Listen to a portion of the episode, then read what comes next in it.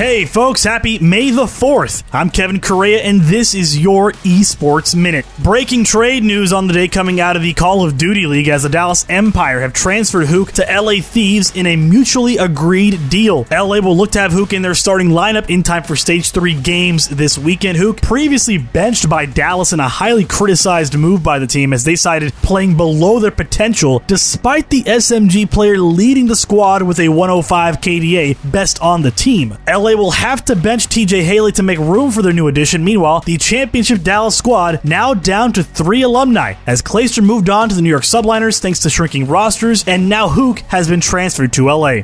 Sticking to the CDL today, as according to sources familiar with the situation, Optic Gaming CEO Hex is looking to completely acquire the Optic Chicago team and divest his ownership in NRG, parent company of Optic. Hex, of course, started Optic all the way back in 2006 and was at its head up until it sailed to Immortals Gaming Club in 2019, at which point he left and joined Andy Miller as co CEO of NRG Esports. In November of 2020, Hex successfully reacquired the Optic brand under the NRG umbrella which coincided with the last episode of the NRG Duo podcast, hosted by both CEOs Miller and Hex, being posted. Speculation abounds, and for now, further reports continue to allude to Hex taking the Optic Gaming brand solely under his name once again. Lastly, while Discord did not get sold to any of the rumored buyers in Microsoft and Amazon, a new deal has been announced. Sony Interactive Entertainment announced today a partnership between them and Discord in a deal which will hopefully bring the gaming communication app integrated into the PlayStation Network. Sony made a minority investment in Discord as part of their funding rounds earlier last year, which likely led to talks of integration. The announcement did establish an expectation for said integration, which could come as early as 2022. I'm Kevin Correa, that's my time, and that has been your Esports Minute. Follow us on Twitter at Esports Network and at Correa24, and be sure to visit esportsnetwork.com for more stories written by our great staff. We'll update you again tomorrow on Wednesday.